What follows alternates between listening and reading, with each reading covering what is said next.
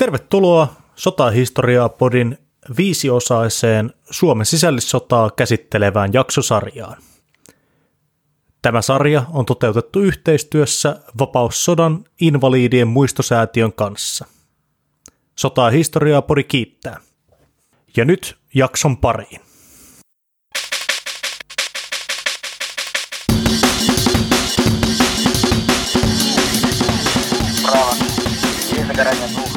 Tervetuloa kuuntelemaan Sotaa ja historiaa podia, Suomen matalakynnyksisintä historiapodcastia. Minä olen Ville Remaali ja mukanani täällä kanssa kaikkien teidän on ystäväni Vikke Valtanen. No niin, terve vaan. Ei ole tätä vanhaa kunnon aloitusta tullut pitkään aikaa. Jälleen kerrot painavaa asiaa. Pitkän epistolan ainekset on taas kasassa. Tällä kertaa siis tosiaan 4. osa meidän Suomen sisällissotaa käsittelevää jaksosarjaa. Mitä se on tänään kattauksessa, Ville? No, viime jaksossa käsiteltiin sisällissodan sotatoimia ja sen aktiivisen kiväärinpaukkeiden täyteistä vaihetta, joka päättyi sitten Suomen hallituksen eli valkoisten joukkojen voittoon 15. toukokuuta 1918. Tässä jaksossa käsittelemme sitä lyhyttä ja hämmentävän karua ajanjaksoa, joka liittyy näiden hävinneiden sotasyyllisten kohtaloon ja siihen, kuinka yhteiskunta palaa tästä rikkirepivästä sisällissodan jaksosta kohti rauhantilaa. Tämä muutoshan ei ollut mitenkään yksiselitteinen tai yksinkertainen, vaan piti sisällään ehkä vielä itse sotatoimiakin karumpia väkivallan ja kurjuuden muotoja. Muun muassa tämä niin kutsuttu sotasyyllisten valtiorikosoikeudenkäynnit ja siihen liittyvät vankileirit aiheuttuvat jo aikanaan kansainvälisen skandaalin siitä, kuinka suomalaiset kohtelivat sisällissotansa hävinneitä osapuolia. Käydään läpi myös sitä, että kuinka tällainen konflikti nyt näyttäytyy yhteiskunnassa muutenkin. Suomihan oli, kuten muistetaan, niin jo valmiiksi tosi vaikeassa tilanteessa. Koko sisällissota oli leimahtanut työttömyyden ja elintarvikepulan riivaamana aikajaksona, joka ei suinkaan ollut helpottunut sillä, että maassa käytiin väkivaltainen aseellinen konflikti, niin kuin vain hyvin saattaa kuvitella, että jos jotain, niin se ei auta työllisyystilannetta. Joo, näin on.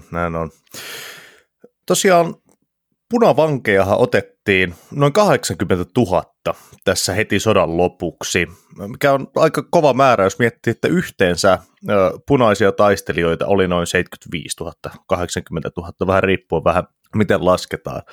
Eli oikeastaan melkein kaikki rivimiehestä lähtien, jotka kiinni saatiin, niin kyllä leirille pääsi. Se vimma, jolla aletaan rankaisemaan ja etsimään syyllisiä sellaisen hurjan konfliktin jälkeen, kun mitä tämä Suomen sisällissotakin oli, niin on kyllä hämmentävä. Ja sitä sopii ehkä myöhemmin miettiäkin, että mistä tämä tällainen toiminta oikein kumpuaa.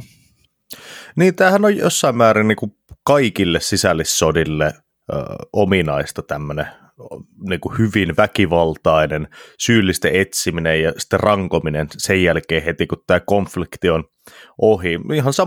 Ihan samanlaista toimintaahan nähdään yhä tänäkin päivänä tai muutamia vuosia sitten, kun esimerkiksi Ruandassa ja Ugandassa oli omat sisällissotansa, niin samalla tavalla sielläkin niin ensin on hirveä kostonvimma, tulee paljon siviiliuhreja, käydään näitä oikeudenkäyntejä, mutta sitten kuitenkin hyvin nopeasti huomataan yleensä, että kuitenkin vaikka kostaminen olisi oikein mukavaa ja silleen, niin tässä joudutaan kuitenkin elämään vielä samassa yhteiskunnassa, koska sisällissodathan nyt niin kuin määritelmällisesti tapahtuu saman yhteiskunnan sisässä. Ja et se ei yleensä niin kuin auta sitä yhteiskunnan eheytymistä ja sitä yleistä meininkiä siinä paikassa tai siinä maailman ajassa, jos ruvetaan rankomaan hirveän kovakätisesti sitä hävinnyttä osapuolta.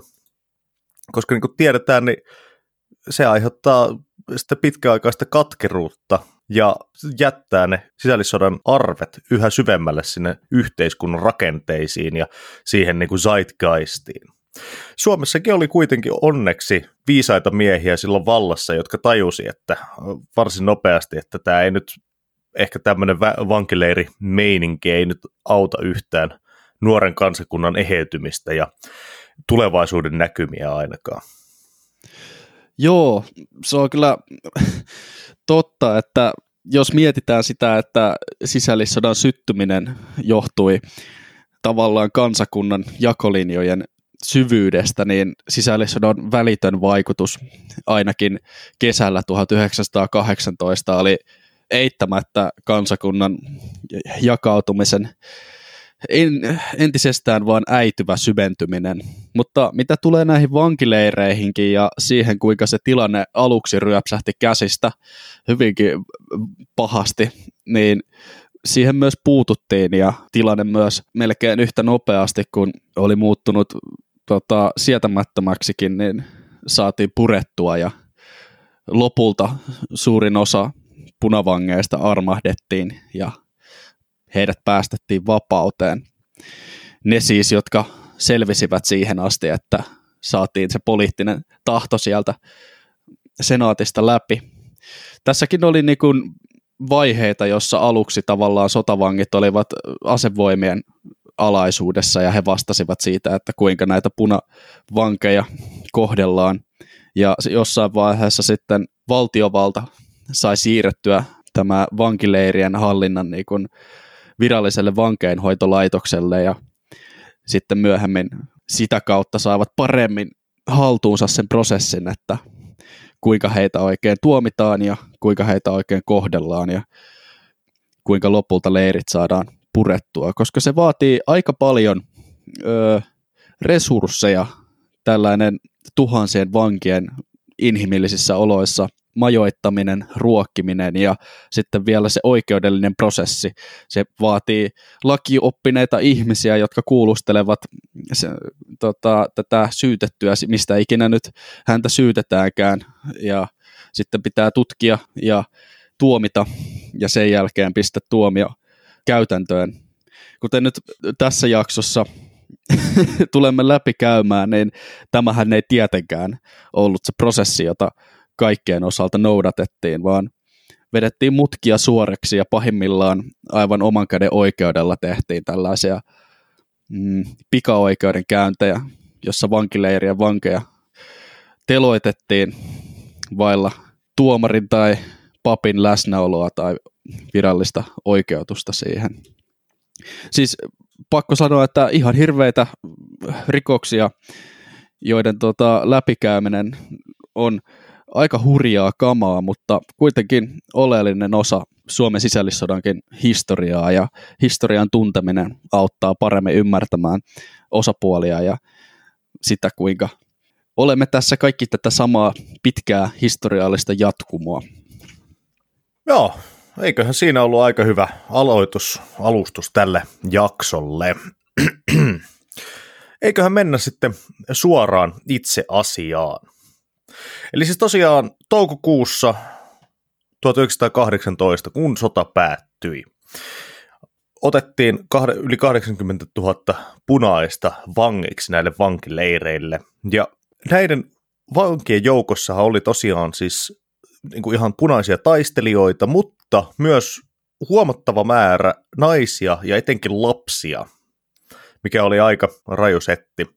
Sen lisäksi vielä Suomeenhan oli jäänyt siis melkein 20 000 sotaorpoa, jotka olivat siis, siihen aikaan yhteiskunnan tukiverkkojen täysin ulkopuolella, koska ei ollut vielä samanlaista tämmöistä hyvinvointivaltiomallia tietenkään kuin mitä nykyään on, ja yhteiskunnan tarjoamat tukiverkot oli hyvin pitkälle korvattu näillä tukiverkoilla, mitä nyt saadaan omasta perheyhteisöstä tai siitä kyläyhteisöstä.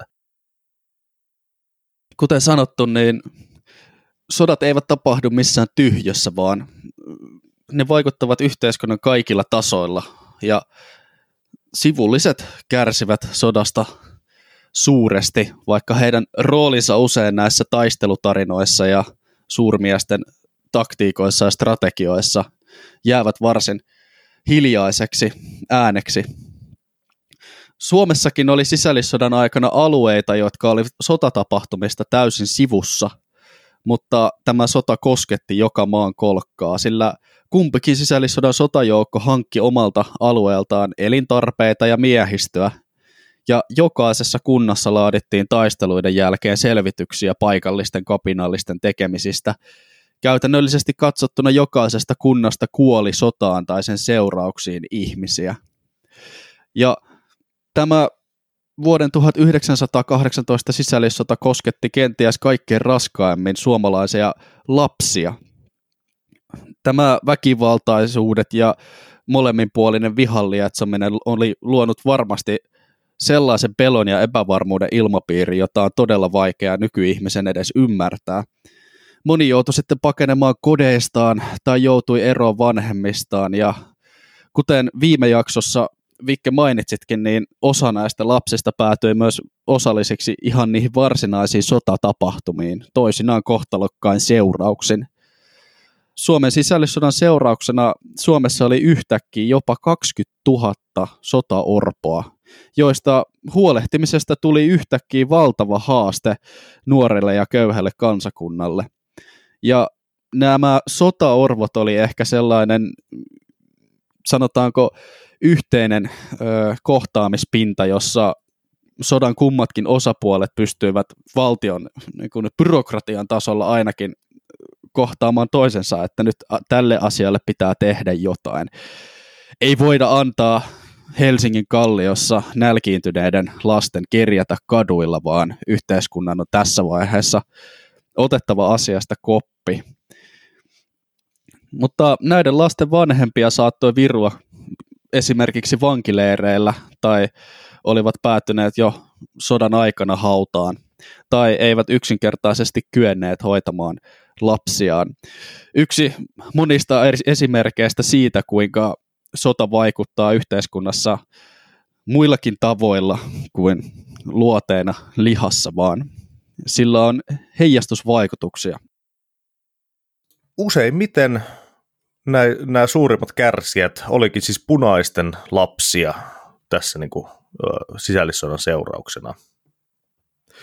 Ensinnäkin punaisten lapset joutuivat huomattavan paljon useammin, tai heillä oli huomattavasti suurempi todennäköisyys joutua lapsisotilaina ihan niin kuin taistelutoimiin punaisten puolella kuin valkoisten puolella.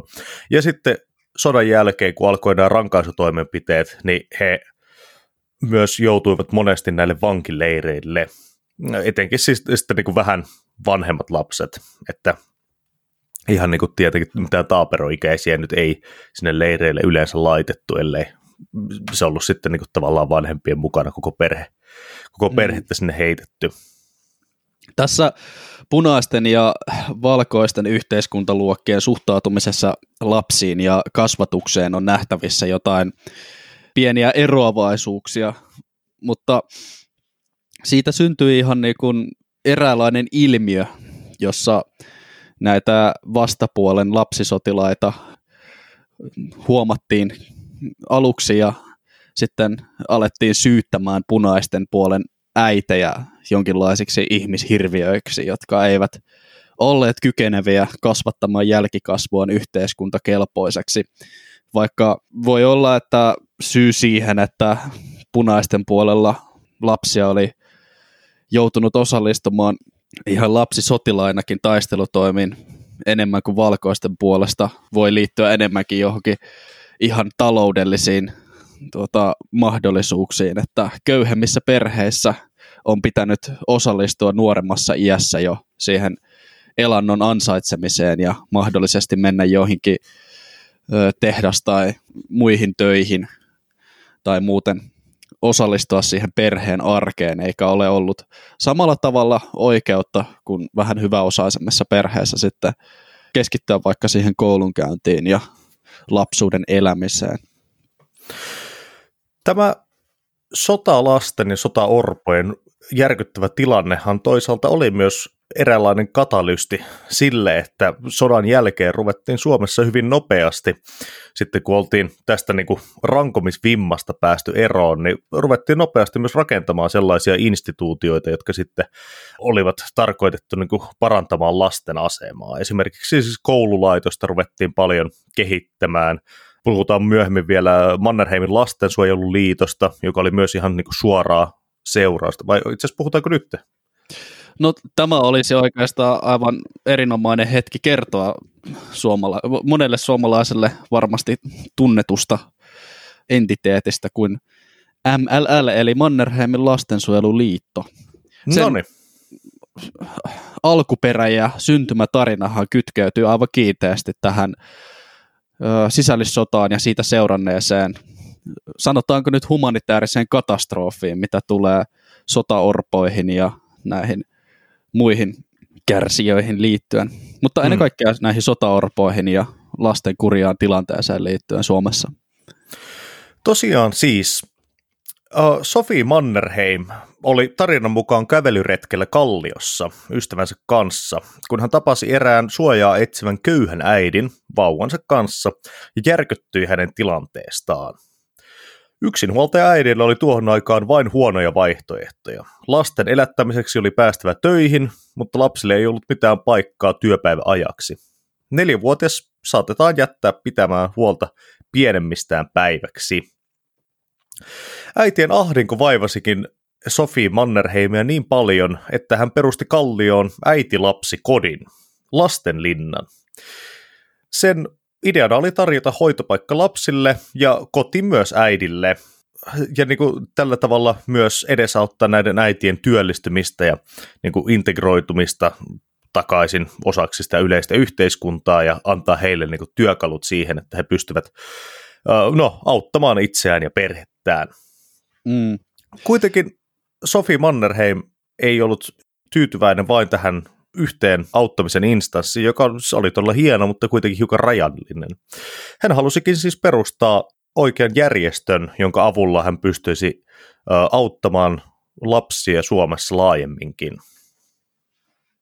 Ja niinpä muutamaa vuotta myöhemmin, vuonna 1920 Suomessa, jossa oli 3 miljoonaa asukasta ja 1 miljoona heistä on alle 15-vuotiaita. Siis silloin täällä oli todellakin erilainen ikäpyramidi kuin nykyään, niin tarvittiin lasten asiaa ajavaa organisaatiota, sillä täällä oli suoraan sanottuna niin kuin nykystandardeilla ihan kehitysmaa-meininki, jossa joka 10. lapsi kuolee jo vauvana. Tämä Sophie Mannerheim, jos sukunimi muuten yhtään kilkuttaa kelloja, niin on tosiaankin sen The Mannerheimin sisar, ja Sophie houkuttelikin tämän uuden yhdistyksensä keulakuvaksi veljensä marsalkka Gustaf Emil Mannerheimin sekä lastentautiopin dosentin Arvo Ylpön. Myös Sophien ystävä, kouluneuvos Erik Mandelin auttaa tämän Mannerheimin lastensuojeluliiton perustamisessa ja organisoinnissa. Perustamiskokousta seuraavana päivänä hän kaikissa Suomen sanomalehdissä julkaistaankin Gustaf Mannerheimin tukivetoomus suojeluliittoa kohtaan ja järjestön alkaa heti tulvia avunpyytökirjeitä. Ja siitä asti Mannerheimin lastensuojeluliitto on edistänyt lasten, nuorten ja lapsiperheiden hyvinvointia. MLL:n tavoitteena on ollut luoda lapsiystävällinen Suomi. Ja on hyvin niin kuin minun mielestäni jännää ajatella, että itsekin oli pikkulapsena MLL:n jossain toiminnassa mukana ja sehän on organisaatio, joka on saanut alkunsa tästä sisällissodan jälkeisestä kaaoksesta ja kurjista oloista. Mutta Mannerheimin lastensuojeluliitto ja Sophie Mannerheimin lastenlinna ei ollut suinkaan ainut tapa, jolla näitä lasten ja muiden vähäosaisten oloja pyrittiin parantamaan pian sodan jälkeen. Konfliktin jälkeenhän tämä lasten tilanteeseen puuttuminen oli mitä ensimmäisimpiä valtuustojen ja byrokraattien tavoitteita. Ihmisille oli saatava myös ruokaa, työtä ja asuntoja. Demokraattiset ja vapaat vaalithan järjestettiin jo puoli vuotta kiväärin karahduksen äänten laannuttua, hyvin pian sotatoimien lakattua. Ne järjestettiin Helsingissä ja tämä ensimmäinen kunnallisvaltuutettujen joukko ryhtyikin mitä pikimmiten parantamaan lasten ja orpojen asemaa. Pelkästään Helsingissähän oli sodan jäljiltä liki 1000 orpolasta. Niitä sijoitettiin orpokoteihin ja niistäkin perheistä, joissa joko yksi tai molemmat vanhemmat olivat vielä elossa, saatettiin ottaa huostaan lapsia ja sijoittaa joko sijaisperheeseen tai orpokotiin, jos nämä elinolot olivat kerta kaikkiaan kelvottomat kotona. Kehitettiin hätäaputöitä lesken lapsille, yritettiin järjestää päiväksi hoitoa, jos äidin piti käydä töissä. Lasten tarhoja avattiin ja esimerkiksi Helsingin Kallioon, jossa Sophie Mannerheimkin oli tämän lastakantaneen lesken kohdannut, alettiin suunnitella leikkipuistoja, joissa lapset voisivat viettää aikaa terveellä tavalla. Kyllä.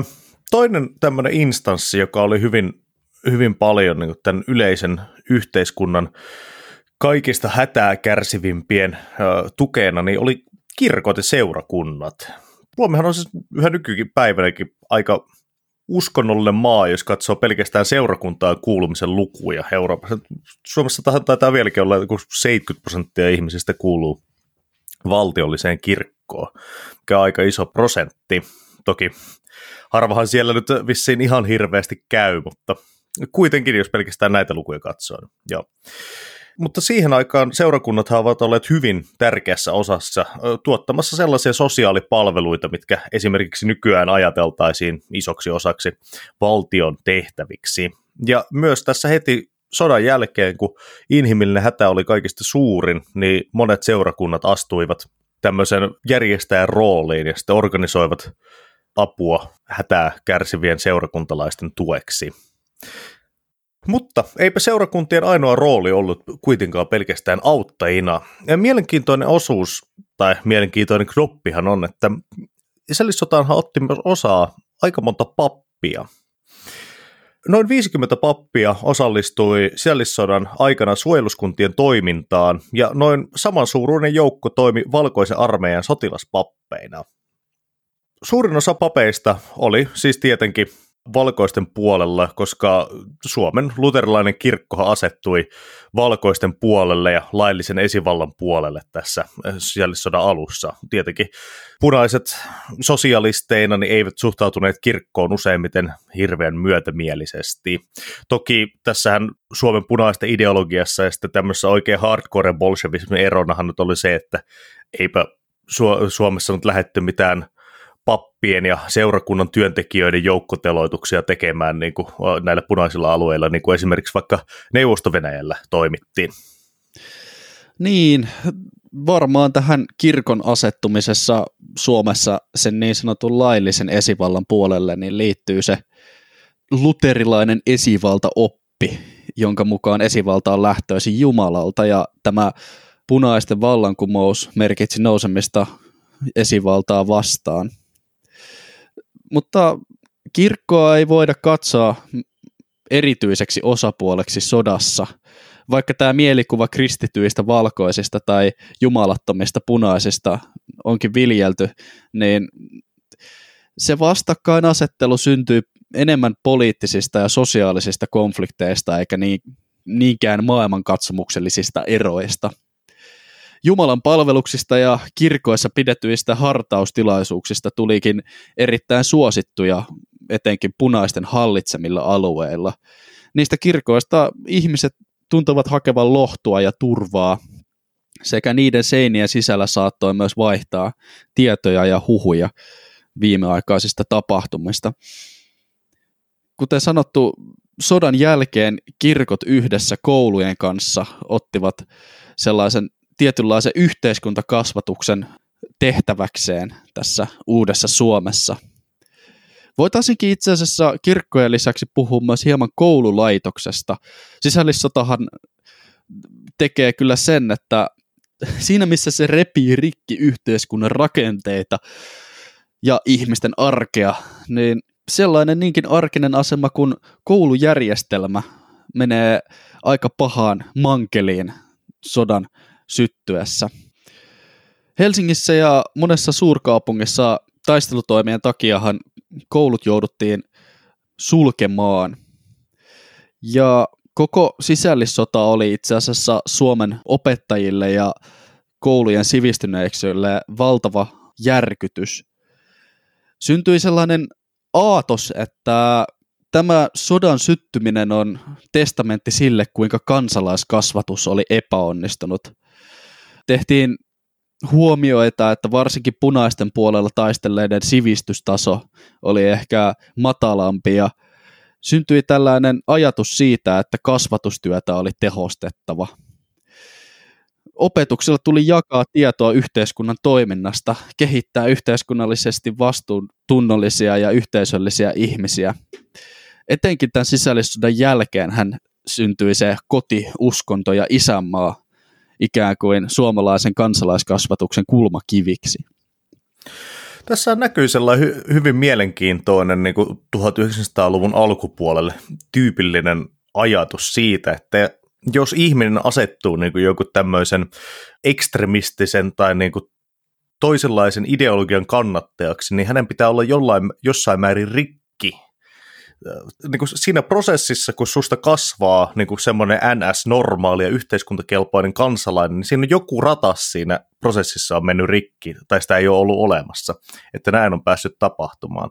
Tätä ihan samaa ajatustahan viljeltiin myös esimerkiksi Britanniassa kuuluisasti tässä niin kuin ennen toista maailmansotaa tai myös vähän toisen maailmansodan jälkeen.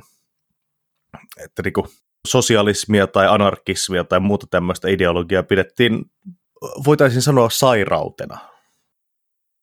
Veikkaan, että se on näitä 1800-luvulla kypsyneitä ja 1900-luvulla suosiota niittäneiden kansallisaatteiden jatkumoa, jossa se ikään kuin, kansa ja valtion osana kansalaisena oleminen katsottiin ihmisen ja yksilön suurimmaksi tehtäväksi ja yhteiskunnan vastuuksi ja velvollisuudeksi kasvattaa yksilöistä tällaisia valtioiden kansalaisia. Niin, ja ehkä se, että niinku se, sen hetkinen yhteiskuntajärjestys on niinku jollain tavalla luonnonlakien sanelema. Niin, totta. Tuossa tuleekin jo vähän sitä kirkollista näkökulmaa siihen, että esivalta tulee Jumalalta ja se valtion esivalta edustaa sitä jumalallista valtaa jossain määrin. Pitäähän meidän muistaa, että ihmiset oli ihan kasvanut ja asennoitunut siihen, että Jumalalta valtansa saanut saari hallitsee Suomea kaikkein ylimpänä auktoriteettina. Eli se sellainen niin kuin psykologisena kuviona oli hyvin tuttu. Ja jos siinä aletaan jonkun sisällissodan kautta itsenäistä uutta valtiota rakentamaan, niin kyllähän ihmiset kiinnittää esivallan niin kuin idean johonkin tuttuun konseptiin päässään, mikä oli tähän aikaan yli 100 vuotta sitten ihan selkeästi se sellainen luonnollinen, jumalallinen auktoriteetti ja ihmisen osa. Nyt tuli aika syväluotava analyysi ja pakko tässä vaiheessa muistuttaa, että minä en ole mikään yhteiskuntatieteilijä, mutta osaan kyllä lukea. Näin, mutta eiköhän mennä sitten asiassa eteenpäin ja itse asiassa synkempiin aiheisiin, nimittäin vankileireihin ja sotaterroriin.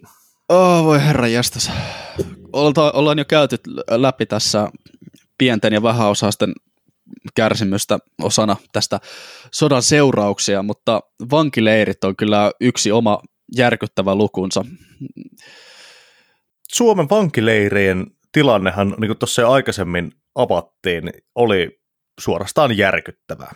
Jo alkukesästä 1918 nämä suomalaiset vankileirit herättävät huomiota etenkin Ruotsissa. Kamariherra Hjalmar Linderin toukokuinen kirjoitus Hovedstadsbladetiin sai laajaa julkisuutta, ja esimerkiksi Socialdemokraten lehti raportoi jo kesäkuussa Tammisaaren vankileirillä kuolleen 30-40 henkeä. Luku ei pitänyt paikkaansa vielä tuolloin, mutta kuolleiden määrä tulisi kyllä nousemaan tuohon ja vielä huomattavasti sen ylikin tulevina kuukausina. Sotavankien määrä alkoi nousta ratkaisevasti huhtikuussa Tampereen antautumisen jälkeen, koska siinä raskaiden taisteluiden jälkeisessä koston vimmassa, niin sinne kyllä ensinnäkin heitettiin niin kuin vankilaan kaikki, jotka oli taistelutoimiin osallistunut millään tavalla, ja sitten kyllä vielä huomattava määrä ihmisiä, jotka ei ollut osallistunut niihin. Ennen siis tätä Tamperettahan vankeja oli noin 5 000 venäläistä sotilasta ja noin 4 000 punaista. Eli siis tämmöisestä noin 9 000 vangista päästiin 80 000 vankiin niin kuin ihan muutaman kuukauden aikana. Niin, sen sodan päätyttyä oikeastaan niin kuin esiin nousi kysymys niin sanotun vankiongelman ratkaisussa. Paljon venäläisiä ja punaisia on nyt valkoisen sotajoukkojen hallussa ja heitä on vapautettu joko välittömästi tai kuulusteluiden jälkeen jokin määrä, muutamia tuhansia. Heitä on myös teloitettu melko heppoisin perustein, välillä ilman mitään virallista oikeudenkäyntiä tai todistajia. Ja valkoisen armeijan ja senaatin välillä suorastaan kiisteltiin siitä, että mitkä ovat nyt toimintatavat näiden punavankien suhteen. Lopulta päädyttiin toimintaperiaatteeseen, jonka mukaan vangin tapaus oli tutkittava erikseen ja ennen kaikkea heidät pidettäisiin vangittuna tuomioon saakka. Tämä päätös johti yhdessä vuoden 1918 sodan aiheuttaman vakavan elintarvikepulan kanssa korkeaan vankileirikuolleisuuteen ja todella vakaviin ihmisoikeusrikkomuksiin näiden vankien kohtelun osalta. Kyllä, siis vaikka suurin osa ihmisistähän kuoli niin kuin tauteihin näillä vankileireillä, niin kyllähän se niin kuin tautien juurisyy on monesti ollut ihan yksinkertaisesti niin kuin nälkä ja ravitsemuksen puute ja huono hygienia.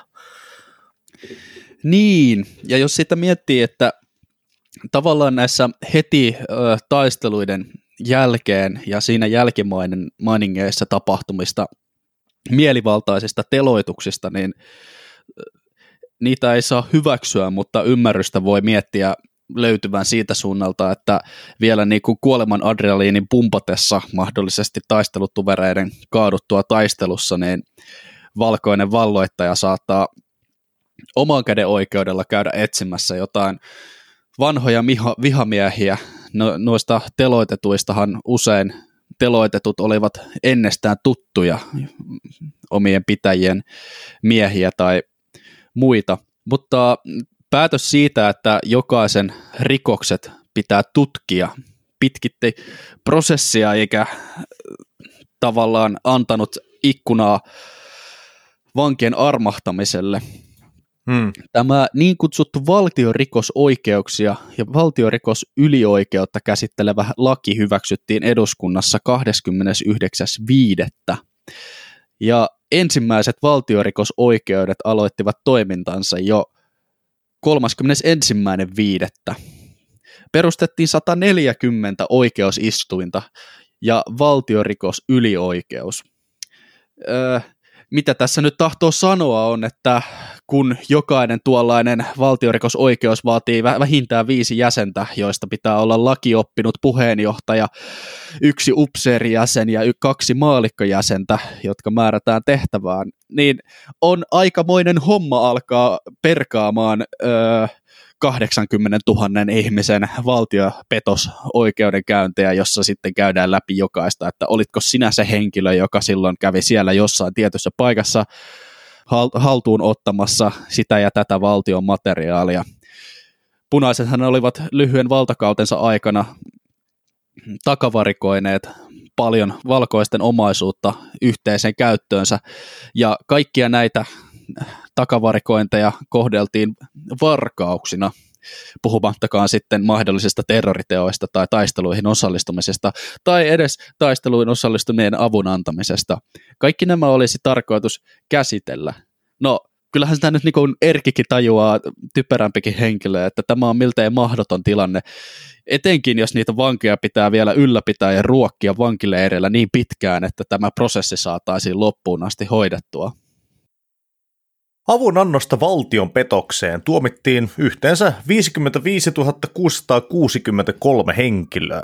Valtiopetoksesta tuomittiin 6 441 henkilöä ja ryöstöstä tuomion sai 1961 henkilöä. Tosiaan kuolemanrangaistus annettiin 555 ihmiselle ja niistä pantiin täytäntöön 113. Yleisin tuomio juurikin tästä valtiopetoksestahan oli 2-3 vuotta kuritushuonetta, jonka sai yhteensä noin 25 000 ihmistä. Näitä sitten pikkuhiljaa, kun tosiaan tämä vankileirien tilanne alkoi heikkenemään huomattavasti, niin näitä kuritushuonetuomioita sitten monesti kyllä muutettiin ehdolliseksi. Niin, kyllä. Mutta tilanteen oli pakko äityä jotenkin järkyttäviin mittasuhteisiin ennen kuin tätä koko vankileirien saaristohimmeliä tajuttiin alkaa purkamaan ihan yleisen inhimillisyyden nimissä. Yksi pahamaineisimmista monista suurista vankileireistä, joita sijaitsi nyt ainakin Helsingissä, Lahdessa, Tammisaaressa ja Viipurissa, oli tämä Tammisaaren Traasviikissä tyhjillä olleeseen vanhaan venäläisten rakentamaan kasarmiin perustettu vankileiri. Sodan päätyttyä tämä Traasviikin vankileiri täyttyi ihan muutamassa viikossa tuhansilla vangeilla. On kerrottu, että alkuvaihe oli täysin kaoottista. Sitä leiriä ei ehditty valmistella lainkaan. Henkilökunta tuli Traasviikiin samoilla junilla kuin vangitkin ja siinä sitten jokainen huonossa tai vähän paremmassa jamassa ollut sai alkaa etsiä makuupaikkaansa tyhjistä kasarmirakennuksista. Sänkyjä ei ollut, ei patjoja, ei vuodenvaatteita. Moni joutui nukkumaan betonilattioilla. Yritettiin leireillä tietysti estää tautien leviämistä. Esimerkiksi tuolla Dragsvikissä sairaat sentään sijoitettiin omiin osastoihinsa, jotta tautien leviäminen olisi estetty, mutta taudit siitäkin huolimatta lähtivät leviämään leirissä ja tämä koitui pian monen kohtaloksi. Samaan aikaan se heikko ravintoa, kun yhdistää punataudin ja muita kulkutauteja. Euroopassahan riehui muun muassa Espanjan tauti samoihin aikoihin, kun Suomessa nälkiintyneet punavangit virruivat näillä vankileireillä odottamassa valtiorikosoikeudenkäyntiä tai satunnaista lahtarin laukausta, jos saa käyttää aikalaistermiä. Oli siis suorastaan onni onnettomuudessa, että muuan arvostettu lääketieteen professori Robert Tigerstedt vieraili leirissä ja kirjoitti siitä rajun ja realistisen raportin.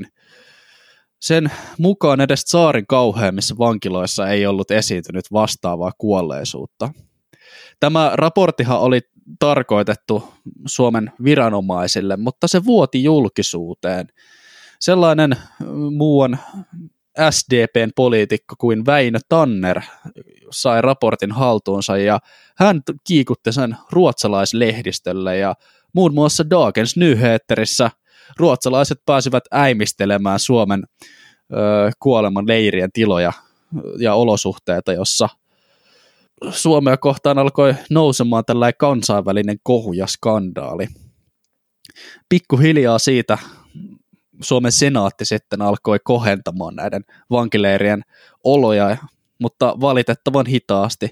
Vielä elokuussa kohun jälkeenkin täällä Tammisaaren leirilläkin kuoli yli 700 ihmistä, mikä on puolet kaikkien vankileirien yhteenlasketusta kuolleiden määrästä tässä kuussa. Joo, se on kyllä 700 kuollutta yhdellä vankileirillä, on kyllä se on raju määrä ollut. Muutenkin yleisesti, jos katsotaan niin kuin ihmiskunnan historiaa, sanotaanko ennen 1950-60-lukua ja ehkä sen jälkeenkin useimmiten, niin se, että mennään huonosti ravittumaan leireilemään jonkun 10 000 jepen kanssa jonnekin metsään tai pellolle, niin on yleensä tarkoittanut sitä, että ruumiita rupeaa aika nopeasti tulemaan. Tämähän on siis ihan sama konsepti kuin ihan missä vaan sotilaskampanjassa kautta historian. No, Tammisaari toimii esimerkkinä etenkin tauteihin ja nälkään kuolleiden karusta kohtalosta, mutta vankileireistä voitaisiin ottaa käsittelyyn vielä ainakin tämä Lahden vankileiri, jonka teloituskäytäntöjä on onnistunut dokumentoimaan ja tutkimaan ainakin Hennalan sotilaslääketieteen museon vastaava Seppo Toivonen, joka on koonnut melko tarkan aikajanan siitä, että minä päivinä ja millä tavalla tässä Lahden leirissä käsiteltiin näitä teloitettuja ja kuolemaan tuomittuja ihmisiä. Lahdessahan käytiin siis sisällissodan taisteluita silloin 19.4. ja 1.5. ja rintamalinja kulki silloin nykyisen urheilukeskuksen alueella. Tällöin taisteluiden aikana tiedetään suoritetun teloituksia, jotka olivat lähinnä saksalaisten tekemiä ja kohtalaisen hyvin dokumentoitu. Teloituspaikkoja oli esimerkiksi ihan Lahden kaupungintalon lähistöllä. Joo, siinä Radiomäellähän on myös joku muistomerkki, jos en nyt ihan väärin muista.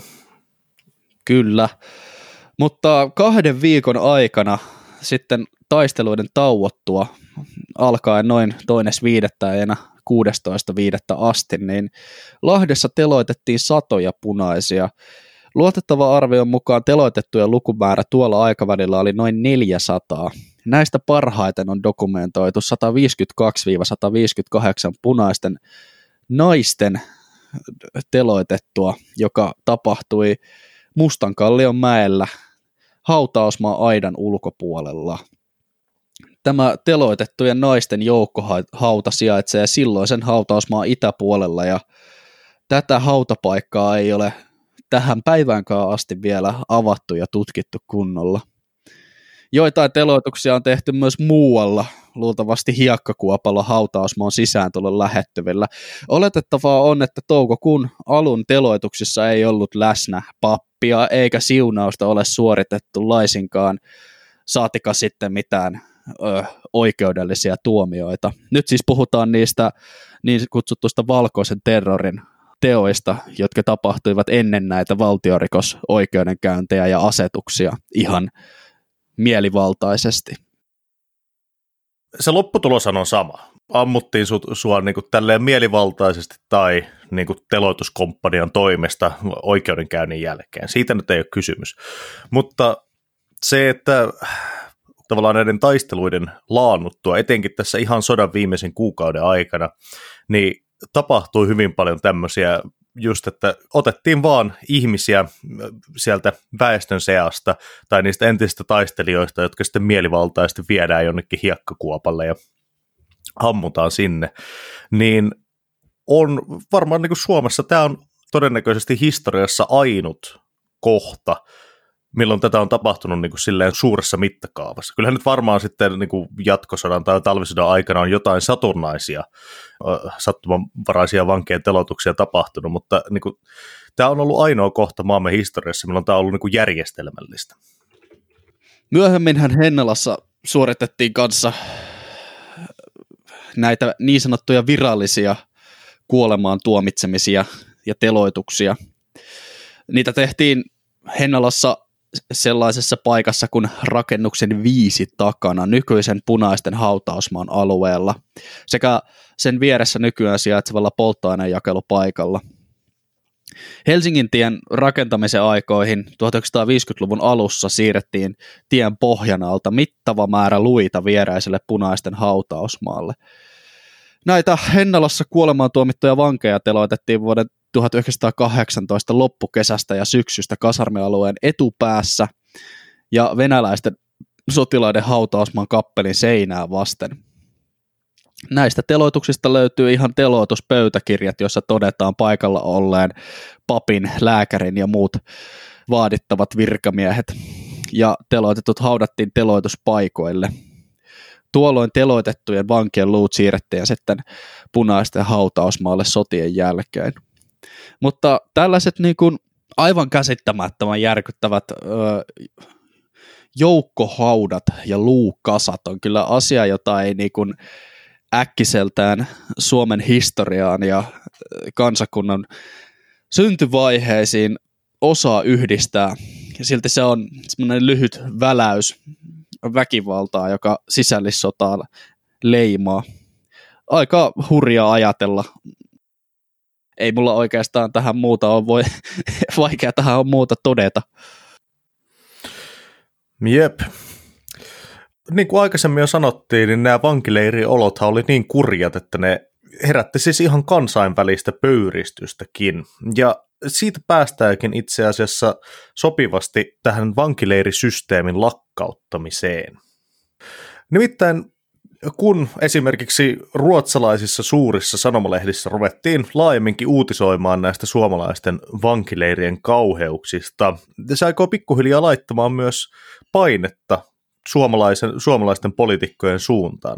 Tämä ei nyt ole hirveän hyvää PR, jos niin kuin valtio on 1 vuoden vanha ja ollaan siinä ajassa ehditty käydä tasan verinen sisällissota ja sitten keskitytty niin kuin tähän oman kansakunnan lahtaamiseen vankileireillä, niin tämä ei nyt hyvältä näytä. Ja tämä alkoi sitten pikkuhiljaa myös antaa tilaa Suomen eduskunnassa näille soraäänille, jotka vastusti tätä vankileirisysteemiä.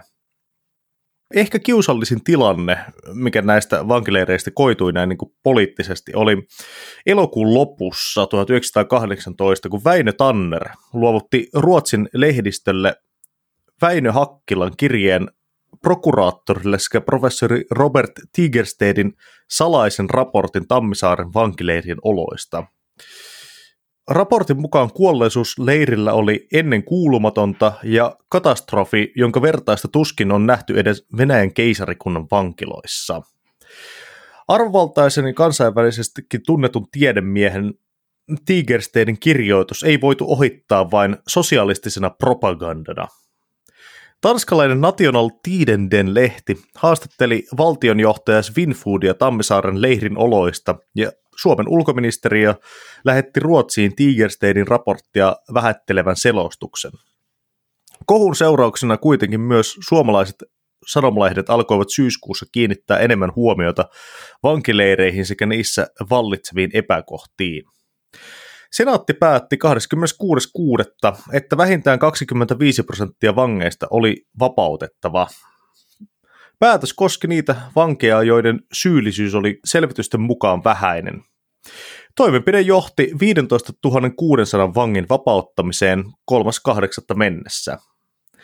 Kun valtiorikosoikeudet antoivat samaan aikaan vankileireillä vapauttavia tuomioita, väheni vankien lukumäärä kaikkiaan yli 26 000.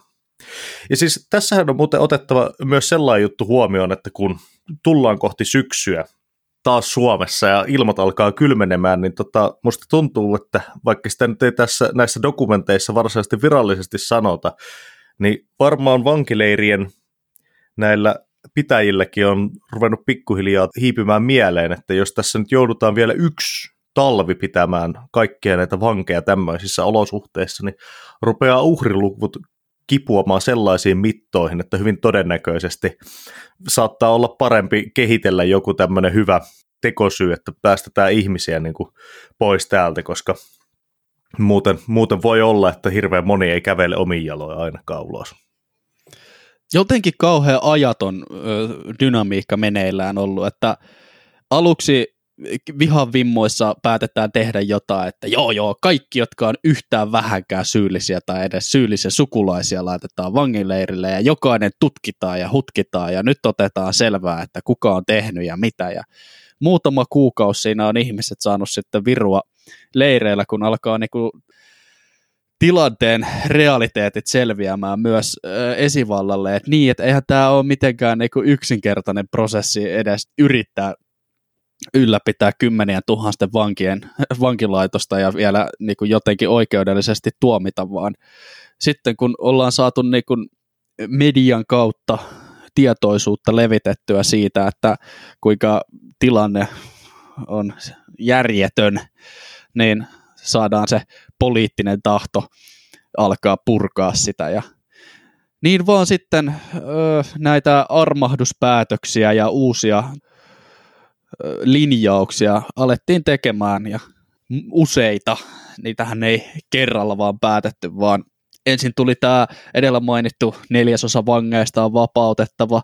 Sitten tuli uusi päätös, että armahduksen kautta on päästettävä vapauteen enemmän kuin puolet punavangeista ja jäljelle jäisivät ne, jotka olivat saaneet yli 6 vuoden tuomion tai olivat olleet joko johtajia tai syyllistyneet raskaisiin siviilirikoksiin. Sitten myöhemmin vielä itse Mannerheim, joka oli valittu valtionhoitajaksi joulukuussa 1918, päätyi vuonna 1919 kesällä päästämään ehdonalaiseen vapauteen 12 kansanedustajaa ja 2100 muuta vankia. Lopulta vuonna 1921 vielä näissä vankeinhoitolaitoksen alaisuudessa toimineissa pakkotyölaitoksissa viruneet viimeiset entiset punavangit saivat takaisin kansalaisuutensa ja muut pakkotyölaitokset lakkautettiin ja Väinö Tannerin hallitus sitten armahti vielä viimeiset 50 vankia niinkin myöhään kuin vasta vuonna 1927. Punavankien kaltoinkohtelua ei muisteltu kuin vasta vuosikymmenten jälkeen ja Kalevi Sorsan ensimmäinen hallitus maksoi silloin vielä elossa oleville 11 600 entiselle punavangille korvauksia vuonna 1973 ja sen jälkeen ei tämä meidän valtiovaltamme taholta ole otettu enää tähän punavankeihin kantaa, mutta niinkin pitkä soppa siitä sisällissotien valtiorikosoikeudenkäynneistä syntyi, että 70-luvulla vielä makseltiin korvauksia kaltoinkohtelusta. Joo. Mut pääasia punavangeista lopulta armahdettiin varsin pian loppuvuodesta 1918, alkuvuodesta 1919. Näin. Viimeinen punavankileireille virunuthan kuoli vasta 2008. No oho. Arne Arvonen niminen kaveri, joka oli siis nimenomaan tällä pahamaineisella Tammisaaren leirillä virunut. Siinä on melkoinen elämän matka kuljettu Tammisaaren punavankileiristä Beatlesin kautta 9.11 VTC-iskuihin ja mitä kaikkea siinä välissä sattunutkaan. Mutta palataan vielä kohtalon vuoteen 1918 ja koitetaan wrap-uppaa tämä Kalman jakso nyt jollain tavalla. Musta olisi ihan aiheellista hetki pohtia sitä, että mikä oikein selittää tätä sisällissodan aikana tapahtunutta terroria ja sitten myöhemmin sotavankien julmaa kohtelua. Kun alkuvuosina kuitenkin Suomen kansa oli elellyt kaikessa rauhassa ja ihmiset, jotka olivat vanhoja naapureita sitten yhtäkkiä herättivät valtavan pelon ja suuttumuksen ja vihan tunteita. Varmaan se pelko on ollutkin avainasemassa, mitä tulee siihen, mikä ajaa ihmisiä tällaiseen toimintaan. Uhan, pelon ja menetyksen tunteet ja kokemukset monesti henkilöityivät sitten tähän vastapuoleen. Ne kutoutuivat ihmisten välisiin suhteisiin ja mahdollisesti läheisiä tuttuja myöten. Etenkin köyhemmän väestön osalta monet tunsivat, että heitä oli niin sanotusti viilattu linssiin aika pahan kerran viimeisen 10 vuoden aikana, ja tämähän sitten monesti henkilöityi niihin lähellä oleviin parempiosaisiin, jotka sitten ajateltiin ehkä myös jossain määrin olevan niin kuin syyllisiä tähän tilattoman väestön ja työläisten huonoon osaan.